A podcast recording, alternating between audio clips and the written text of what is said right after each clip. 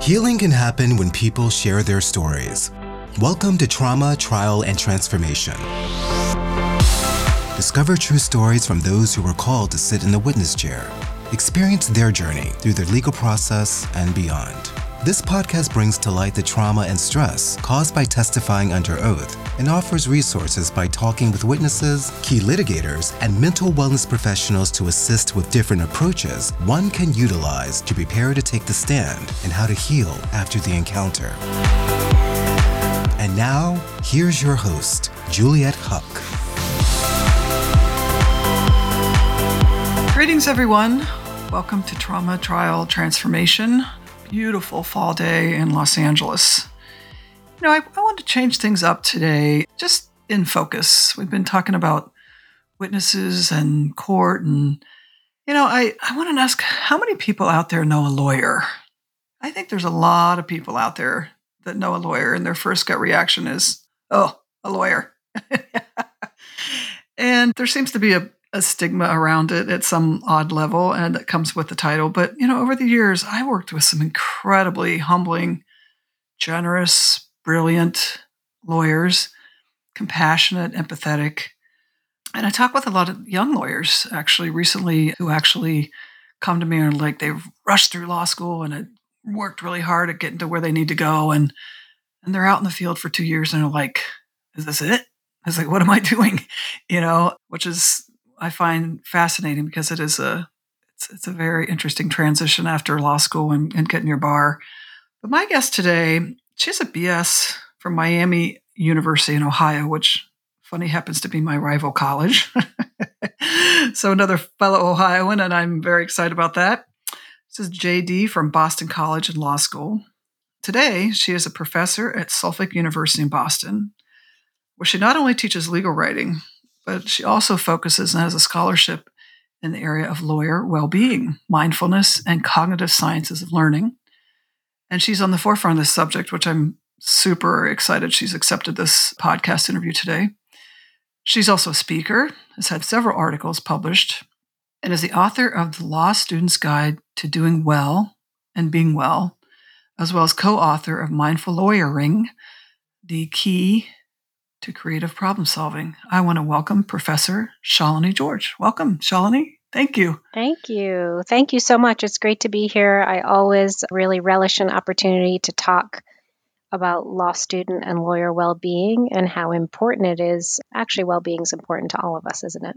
Right, right, right. But we're on a subject that I really believe you're on the forefront of, and I've I've been watching for many and being in the industry for many, many years.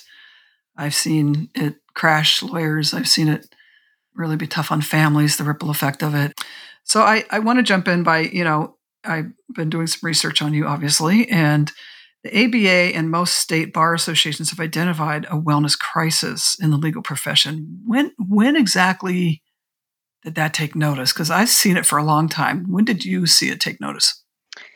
Well, in the mid two thousands, like two thousand ten, two thousand fifteen, there were starting to be a lot of studies relating to lawyer well-being, mental health issues, addiction, and there was a really big study that came out in twenty sixteen that really identified really specific problem areas for lawyers um, in their well, general overall well-being, and that led to the creation of the A B A National Task Force on Lawyer Well-Being, mm-hmm.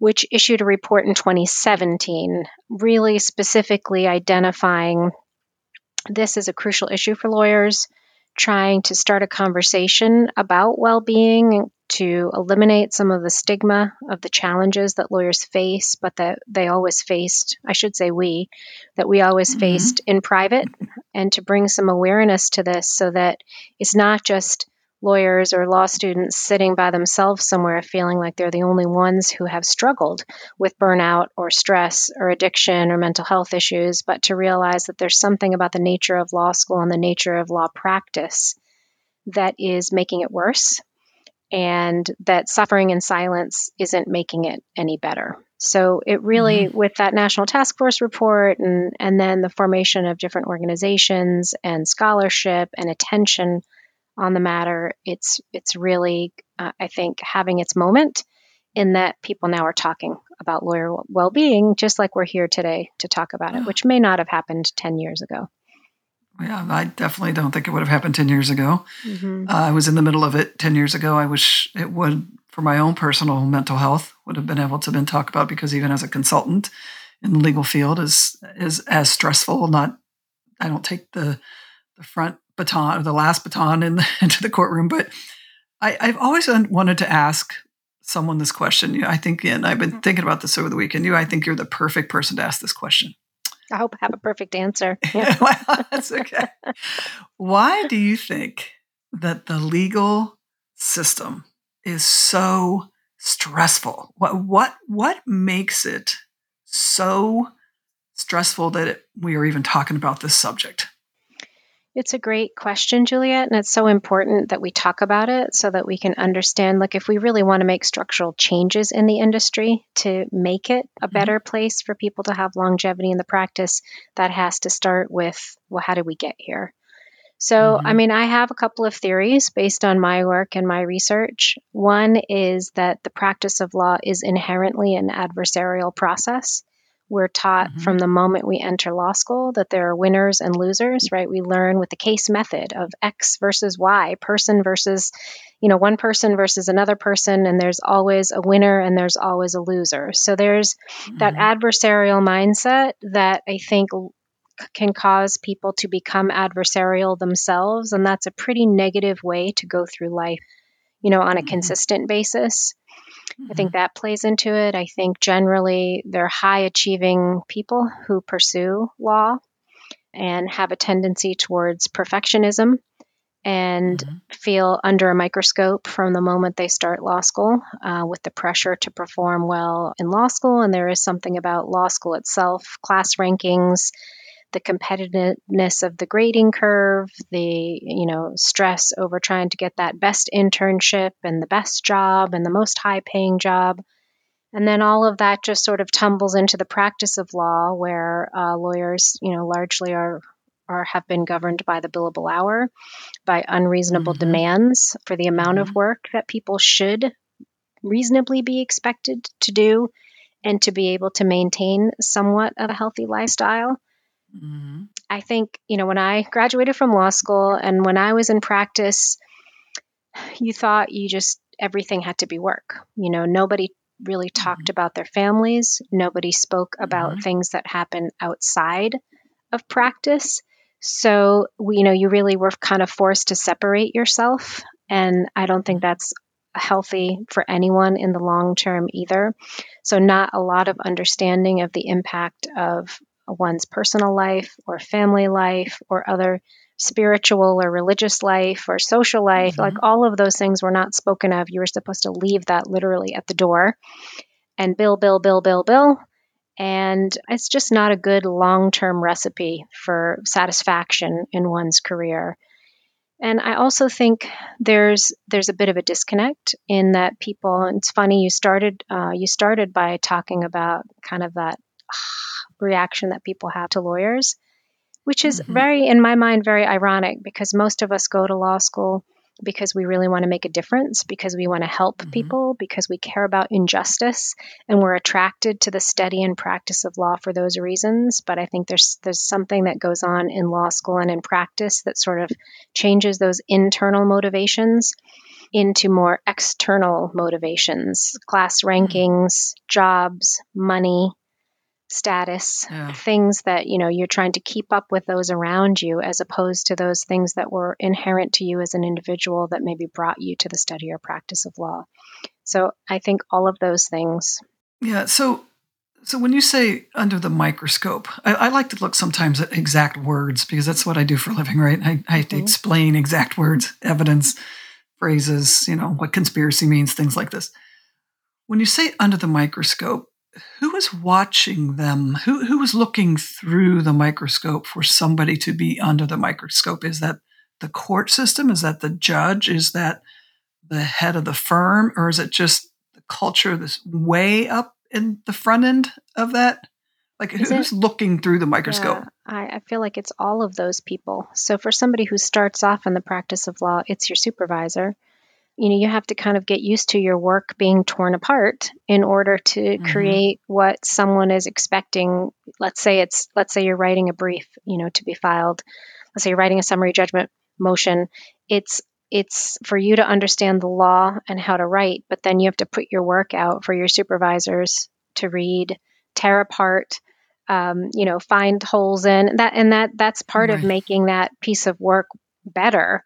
But it's, mm-hmm. uh, it, you know, so it, it can start from there. So from a supervisor to a boss, to a partner, to opposing counsel, to your client, to a judge, uh, to an appeals court. It's all of those people looking at mm-hmm. that piece of work and, and trying to find fault with it, right? That, again, going back to that adversarial process, um, preparing for oral argument, you know, somebody's going to sit and pester you with questions to get you ready for that oral argument, all designed to to find the, the faults or flaws.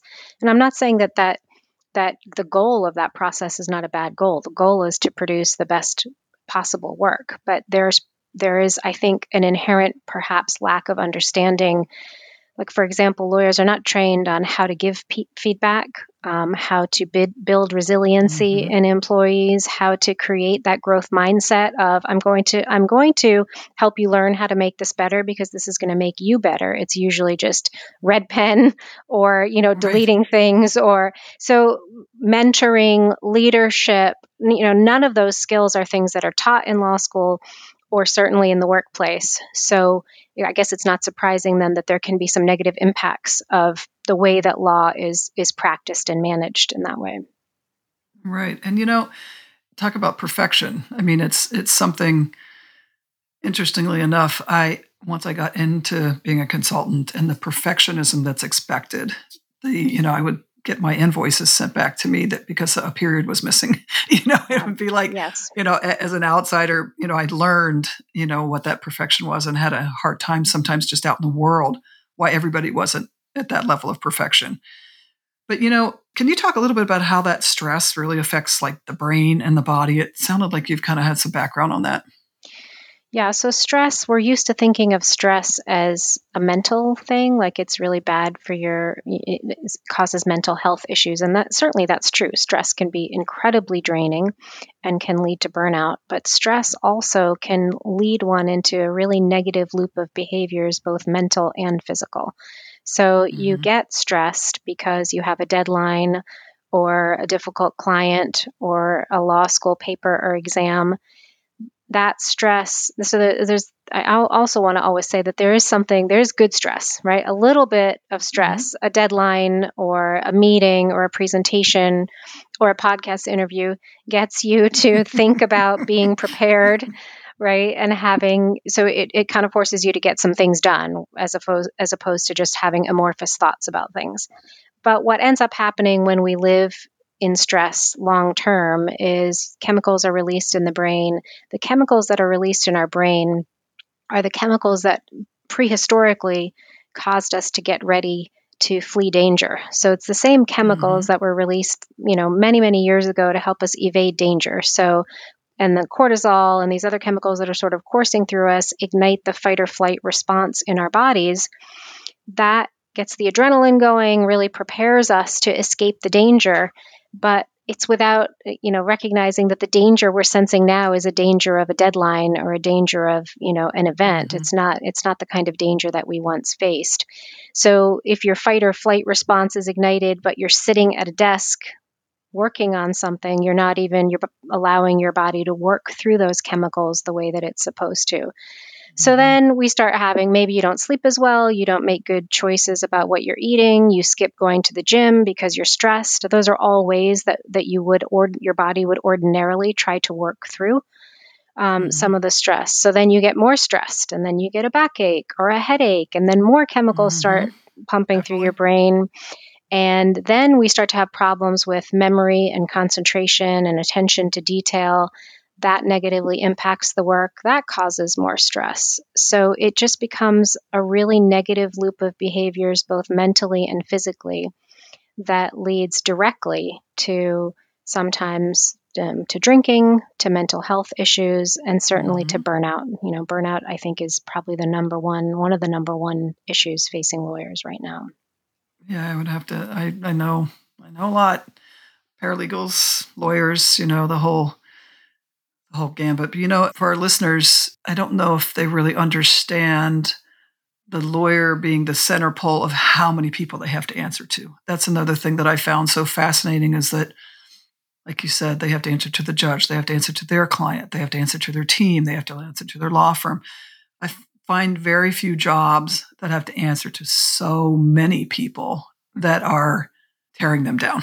Right? Yeah, That's yeah. where it was so odd for me how there's so many places of, of stress it can get in. But Do, do you think a lot of lawyers are undiagnosed with depression?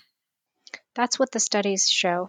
There yeah. have been, you know, since twenty fourteen with law students and twenty sixteen with the Hazelton study, and then a lot of studies since then, we are seeing significant numbers of lawyers who are now saying they're depressed or telling um, people that they are seeking treatment.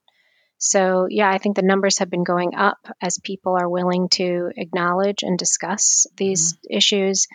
There was a time where many states, you know, you couldn't admit that you got treatment uh, for fear of not right. being admitted to the bar. So that kept people in silence um, for a long time. But I think thirty-seven or thirty-eight states, something like that, have changed that requirement um, so that, that they're not asking about mental health. Only thirty-eight? Yeah, it's we're working wow. on it. There's a lot of advocacy in that area, but yeah, the the idea of what your character and fitness is, we're trying, you know, trying to change that. Mm-hmm. So yes, I do think the numbers have been going up, maybe partly because we're talking about it, and there's there's mm-hmm. a feeling that you can you can self-report now that that you have an issue or have gotten treatment mm-hmm. or need help, whereas before there was there was so much stigma associated with asking for help that I think right. was part part of the lawyer persona, right? Was you're really strong and you work really hard and you're really smart and you don't need help. That was, you know, that was right. like really a sign of weakness. And I, I think that's, it's slightly changing. I mean, there's still plenty of places where it hasn't changed enough, but we're having the conversations, which means at least, you know, we're having the conversations, which is a big right. step forward from where we were. So as I've seen like great lawyers, and I've seen other lawyers that have been stressed, or I, I mean, I've a lot of times I've been able to see through the anger because it's, you know, if they're angry or they're aggressive or insecure, sitting on the outside the table versus inside the law firm, I've been able to identify like this person's really stressed or this person's really, you know, struggling with something. But how do you work with young lawyers for that not to transition over to witnesses, especially in litigation? Because litigation in its own, and, and I know I don't have to tell you this, but for our listeners, it's its own world. It's its own bubble. And if you have an attorney that is really in this place mentally and emotionally, how do you work with young attorneys to start the conversation that that will carry over to witnesses, and how they how do they they have such a stressful situation, and then you've got witnesses that come into that exact, they're only there to be torn down, right? They're, you know, they're crossing to examine to just be discredited and made right. you feel like crap, right? How do you work with young lawyers and to start prepping them for this arena? Well, that's a great question, obviously. So I think my approach to a lot of this is the old, you have to put your own oxygen mask on first before you can help mm-hmm. anyone else. So right. I think helping law students and young lawyers understand that they're stressed, um, even coming to terms with themselves as individuals and being able to assess their own condition, I think is is one step in that process. Mm, that's great. You know, it's funny. So on Wednesday, I'm going to be guest lecturing in a in another class at Suffolk, which is a prosecutor's clinic. And they've asked me to talk to them about secondary trauma and well-being. Mm-hmm. And I think that, you know, sort of hits on what you're talking about. So I'm going to talk to these students about, you know, well-being generally, but very specifically, like what is compassion fatigue and what is secondary trauma? And so thinking about, I think that really is asking them to think about, what are the people who they are helping in court? What are those people going through? And how does the stress of and trauma of other people's situations impact you so that you can understand mm-hmm. how to assess where you are, how can you develop habits that help you manage, understand the stress, get help when you need help, so that you can then be that better lawyer to be able to deal with, and not just witnesses. I mean, I've seen lawyers be so awful to law clerks, to other court personnel. Right. And consultants. I just consultants, yeah. And I never, yeah. you know, I was I was a law clerk many years ago after I graduated from law school, and it was a very enlightening experience for me to watch really bad lawyering, um, and bad lawyering, which included being rude to people in the courtroom. It just it doesn't it doesn't mm-hmm. help you in the long term. And so I think part of this conversation about, you know, making sure that you know how to help yourself is asking people to think long term. Not like what's in the moment, or like I, I have so much to do this week and I'm just completely stressed out. So stepping back from the week and looking a little bit l- more long-term at what one's commitments and responsibilities are, so that you can plan for how to manage the stress of certain events, so that you are not um, taking out your frustrations uh, on those around you, which is not helpful to you and it's not helpful to them. So I'm going to talk to the students, you know, on Wednesday about um, some breathing techniques, which sounds non-impactful, um, but is incredibly impactful. Oh, absolutely, absolutely. Yeah, and meditation, breathing, meditation, breathing, yeah. journaling. Yeah. You know, getting in touch with your body, just generally like understanding when you have signs of physical stress and what does that mean? Like, why does your back hurt? Why is your head? Why does your head hurt? You have a nagging feeling about something. Don't ignore it. Let's try to figure out what that is. So right. uh, walking them through a few exercises that talk about um, these kinds of things. And I think that's the thing that's impactful, is that this is happening in a classroom, for example, or if I go yeah, to a law definitely. firm and do a training mm-hmm. session with lawyers, it's like what you give space to is what is seen as important. So I'm right. really really um, excited that in the last few years, I've been invited into spaces and I've had the opportunity to talk about these issues head on and and and give that message that, okay, law, the, we care about you in the law school. We care about more than what you do on your exam. We care about, you know, mm-hmm. all aspects of you. Or for young lawyers, or um, I spoke to a, a group of non-lawyers last week, the same sort of message, like we care about your performance is actually directly impacted by your ability to take care of yourself. So if we can stop thinking of self-care as self-indulgent and think about self-care as essential to performance, you can start to maybe get people to to to understand and want to give a little bit of time and space to those conversations. Yeah, I like that. Uh... Self-care is not self-indulgence. That is, um, that's a great, it might just be, end up being the title of this podcast. It's like, because well, it's, I it's say so it a true. Lot, and yeah. That's, yeah. yeah, well, it's, that's good because it's, um, it's coming from the witness prep side, you know, of my world. I can tell when a, a lawyer's really centered and, you know, yeah, in, in multiple ways on how they treat a witness. And, and why witness, you know, health is so important. But I, I also saw that you, in an article you published, I think it was in Bloomberg, a study that published the Journal of Healthcare concluded that attorneys are twice as likely as working adults in the U S to have suicidal thoughts. I, I was a little blown away by that number.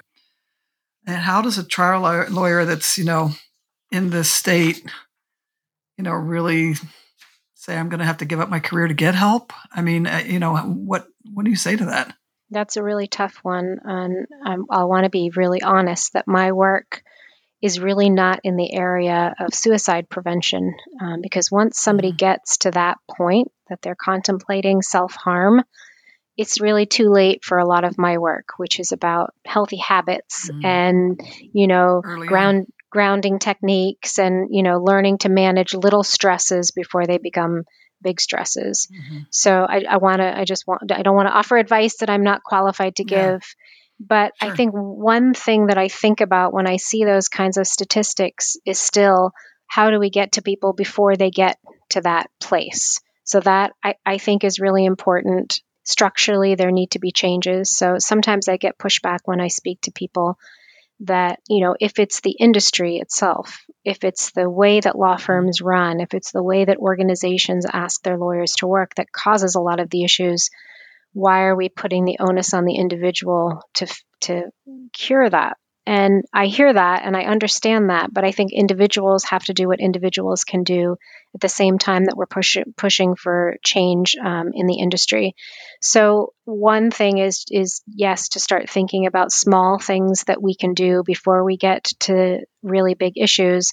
Part of it is about the industry understanding that we need to make help available. We need to make it okay for people to say, I am particularly stressed right now, or I have I worked this many hours and I can't take on this new assignment, or mm-hmm. um, you know, I need to have one of the things I've, I advocate for in one of those columns that I wrote is tech off hours, like really understanding that people need to mm-hmm. be able to unplug and be, they can't be on call seven days a week, twenty-four seven. I mean, that's the kind of work environment that does lead to burnout and then To, to other really serious issues. So having the conversation, putting the statistics like that out there about, you know, some of the really dire um, places that many lawyers find themselves in, I think you, getting that message out, I hope will start to, to lead institutions and organizations and law firms to think about changing this typical billable hour structure,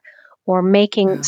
accommodations like, you know, twice a month, you get a weekend day where no one's going to contact you and you don't have to right. feel bad about it. That's the way, you know, that right. we're going to yeah. give you, like, we're going to reward you for not connecting, instead of it being like, oh, oh, this seems like I'm taking the easy way out, you know, like really trying, trying to change the structure and the mindset around things, which is a big task, obviously. Yeah. Um, but something that I, I, I deeply, deeply believe in.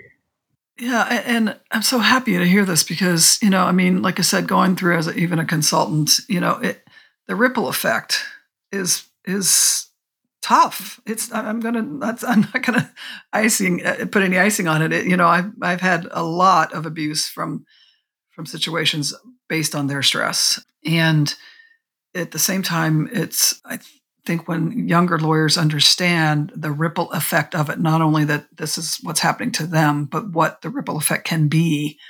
I just think you're in such a great place to, like you said, put the mask on, but you're still giving the mask to somebody else, you know, next to you. Yes. And helping them at the same time, because you have helped yourself. What, right. what, what the result of helping yourself means. Right. It means getting your witnesses prepped correctly, doing a better job, winning for your client, you know, then, you know, so I, I'm, super excited that you're just in this arena more than anything else. But, you know, from a transformation perspective, you know, you talk about lawyers needing to exercise their mental, physical, and brain health. How how would you first define lawyer well-being? And then how would you suggest to someone that they exercise someone like mental health or brain health? Physical is pretty easy. Well, physical is easy, but it's actually one of my favorite things to talk about because I think people don't often make the connection between brain health and physical health, right? So right. we think everybody knows, no surprise to anybody, that going for a run or going to the gym, you know, or taking a class is good for your physical health. But what we don't think about often enough is that it's, it's really important for your brain health. So if we think about, you know, what do, what do lawyers offer? We offer the ability to think and argue and persuade and solve problems and be creative. And, you know, it's all, it all, everything that we offer is in our heads, essentially. We're not performing surgery. We're not building houses. You know, we don't have a technical skill like that. But nobody ever really thinks about, well, how do you put yourself in a position to think better, to think more creatively, to think mm-hmm. in a more focused fashion? And so, like, mm-hmm. exercise is really proven to be, like, going for a walk or going for a run sometimes is the thing that unleashes a creative thought or a bit of inspiration. I like to tease people when I talk to them, like, there's a reason that inspiration strikes in the shower. And then, you know, not that I want to picture anybody in the shower, but there is something to that, that when you s- stop directly focusing on something and you do something else, that's well, when your unconscious yeah. brain, you know, works through Energy things full. or you, yeah. And particularly exercise is particularly good at that. I have a slide that I like to show my students that has a researcher out in Illinois who, you know, did a composite of student brains, uh, an M R I of student brains sitting for twenty minutes before an exam, or if they walked for twenty minutes before an exam. Mm. And you can see the blood flow and the neurons firing in the brain that's been walking for twenty minutes. So, you know, instead of sitting and I've changed to a desk, I've just got to finish mm-hmm. this brief, or I have to get through all of this, you know, all this correspondence, it might actually, I want, I want, I want to challenge people to rethink that process and to say it might actually be better for my work, not just my body, but for my brain and the work I need to do for me to think about doing something physical. So physical health, I think, is is very important. But to go back to your broader question about brain health, you know, what we eat is incredibly important. Mm-hmm. We don't think about it very often. We think, again, about food as being good, you know, what, what's necessary for our body without considering that the brain uses twenty percent of the calories that we consume. The brain, mm-hmm. our brains are working twenty-four seven. Even when we're sleeping, our brains are working.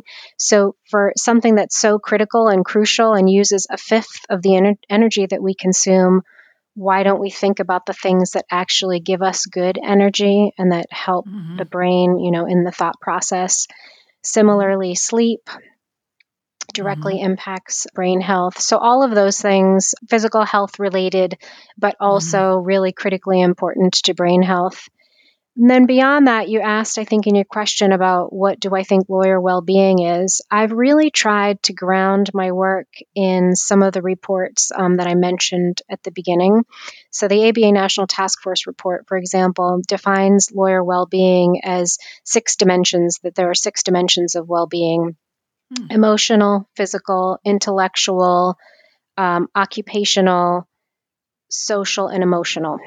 I think I said one twice, but um, it's so hard for me off the top of my head. But you get the idea. Okay. So sure. I think most of us are very, or, or tend to be very one-dimensional uh, lo- law students and lawyers, very, very work-focused, and very, you know, that that until I do X amount of work, I'm I'm really like not entitled to to think about my social mm-hmm. connections or my um, emotional needs. You know, I, how can I go see a therapist? I have to bill X number of hours.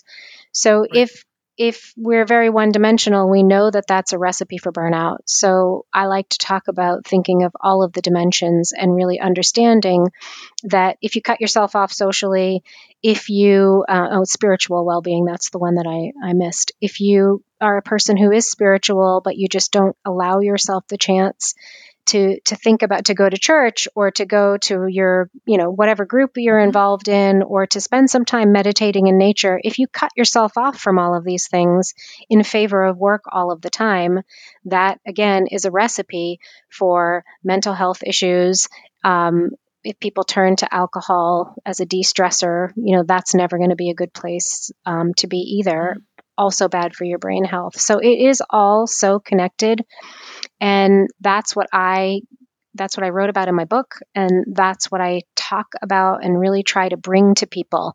That and that goes goes back to the self-care, not being self-indulgent, that we're we're used to thinking about. And if I were to start talking to people like yoga is excellent, you know, you should do yoga, everybody mm-hmm. will say to me, you don't understand. You know, you don't know what my life is like. I can't afford, right. you know, t- that's so silly. It just seems so so frivolous.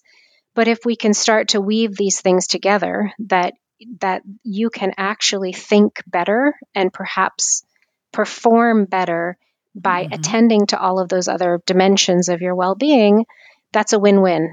You know, you are better off, your work is better off. Hopefully the witnesses and other people that you're talking to are going to be better off for your not having cut yourself off from everything else in your life. Right.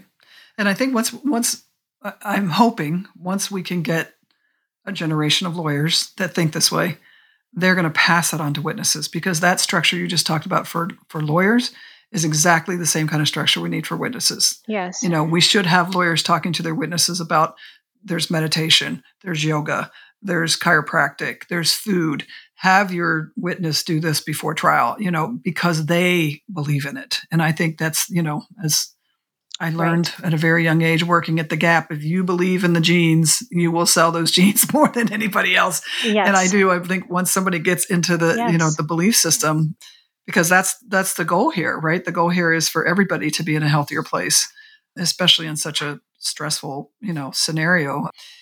So what do you do? Well, it's. I was just going to say, um, I, I take that. I take it very seriously that I have to be. If I can't take care of myself, I have no business talking to anybody else about mm-hmm. well-being. So, I go. I work out every day. That is my number one stress reliever. It's a social thing for me because there are five days. Five days of the week, I go to the gym and I take a class, and occasionally I teach high-intensity interval training classes. I have some good friends who I see there, and going to the gym, even during COVID, we ended up uh, doing the classes in the parking lot. Like I, I just don't, I, I protect that time with everything I have. Mm. And I run, I really like to run. I, my students will sometimes know that I had a good run when I come up with a particularly creative or interesting exercise to do in class. Got that flow going. Yeah. Yep. They're like, you creative, went for a run. Creative flow, energy. Yeah. Yep. So I um I wrote, wrote about this a little bit in my book. I'm very in tune with my like my best flow. It, it, I do like to do work mm-hmm. in the mornings. So um, I get up, I walk my dog, uh, and then I go to the gym, and then I work as much as I can, like in the time that I that I know works well for me. I protect. There are certain things in my schedule that I protect as much as I can. So working out is one of them.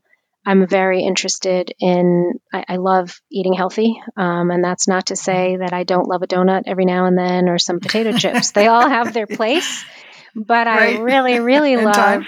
Yeah, yeah, absolutely. Uh, but I really love fruits and vegetables. And so I do spend time planning my meals and trying to make sure that I don't find myself in the situation where I'm starving and exhausted. And so I'm just going to grab whatever it is. That's a big part of it too. It's like working all night long and, you know, spending, yep. you know, two and three days awake, you know, that exhaustion. And then here comes the, the candy bowl. It's, yeah, uh, it's too easy, you know, in the war room. It's way yeah. easy. So I, I know you started this, um, it sounds like you started a walk and talk mm-hmm. group yes. with your class. Uh, I just, I found that so endearing. Can just, just give me, a, we're going to have to wrap up here soon, but just give me a quick little snippet of what that is. That's so great. So I spoke at the Suffolk orientation this year and, about well-being, and I had a chance to introduce some basic concepts to the students. And then I announced to all of the first-year students that every Wednesday at four o'clock, I would go for a walk. I would, you know, be in the lobby of our law school at four o'clock every Wednesday. I said rain or shine. So far, we've been pretty lucky with the weather. And whoever would like to come for a walk is welcome to join me. So I've had, I have had a number of people join me. I wish more did. I find it a battle every week to convince them that mm-hmm. they can take, it's half an hour, four to four thirty, and I have some water and a few little snacks to try to entice them to come. I send out email reminders, and it's like prying them away from their mm-hmm. books and the library, yep. but it's always a wonderful, wonderful, you know, whoever's with us. Um, sometimes mm-hmm. my teaching assistants come, uh, sometimes other professors come, and it just ends up being we go for a half an hour walk where we literally just get to know one another. I talk to my students about whatever it is that is stressing them out, whatever they want to talk about. Sometimes it's restaurants, sometimes it's another class, sometimes it's just talking about our dogs. I mean, anything and everything, mm-hmm. but just trying to make myself available for that contact outside of the classroom, for them to understand that we care about them. Outside of the classroom, for them to have an outlet for a little bit of conversation and to experience that maybe that half an hour break where they get up and walk around and breathe some fresh air is is really beneficial mm-hmm. to them in the long run. That's fantastic. I, I really hope that somebody will just continue to pick up on that and and start putting that, because talking and communicating is is just such a huge part of it. Being able to, you know, really, I just had uh, guy on the other day who was a um, first responder and talking about how talking has really healed him and helped him, and how the stigma of being even asking for help as as a first responder has been so difficult. So, so my last question to you is a question I usually ask witnesses, but do you think that healing is a choice? I do. I do. Um, I mean, that's a tough one for me. You surprised me with that one. But I will say, you asked what what do I do, and I will I will say that I've had some difficult circumstances myself over the last five years or so. Uh, I lost my mother. I got divorced literally at the same time. I had already lost my father about twenty years ago. So when my mother passed, that was particularly difficult. Mm. Uh, I got divorced after having been married for twenty something years, and the pandemic hit and any number of other um, challenges. And so I, it was, t- it was tough, and I did find myself. So I, I also, you know, went to a very good therapist. So in, in the vein of, you know, w- what do I do mm-hmm. to take care of myself? I, I like to, I really like to tell people that as well. So I think the habits I had helped me get through some of that, but I do think there's, you know, it, it, I don't want to imply that everybody can walk their way out of depression. That's not the case. There are times when right. one needs really yes. expert, serious help.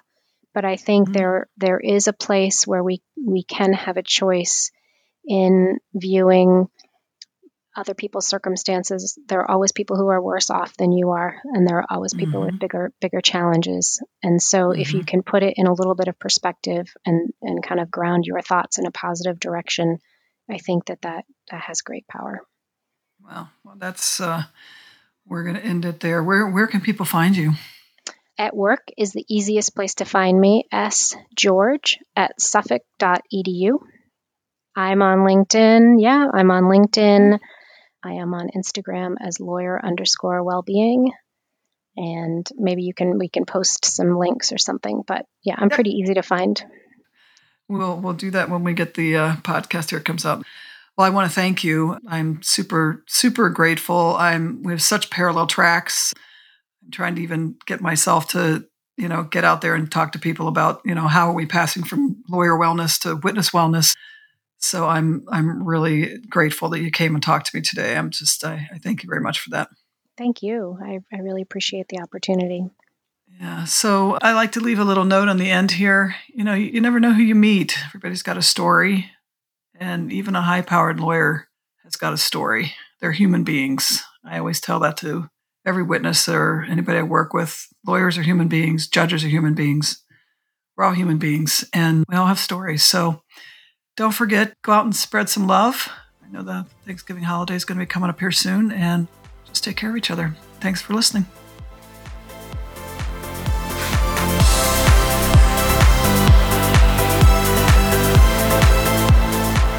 Thanks for listening to Trauma, Trial, and Transformation. If you want to share your experience as a witness, please forward your information to info at juliet huck dot com. For more information on Juliet's thirty-year career in the courtroom, visit us at juliet huck dot com. There you can find her books, The Equation of Persuasion and fifty Ways to Get Your Way, available on Amazon. Remember to follow and subscribe to Trauma, Trial, and Transformation wherever you listen to podcasts.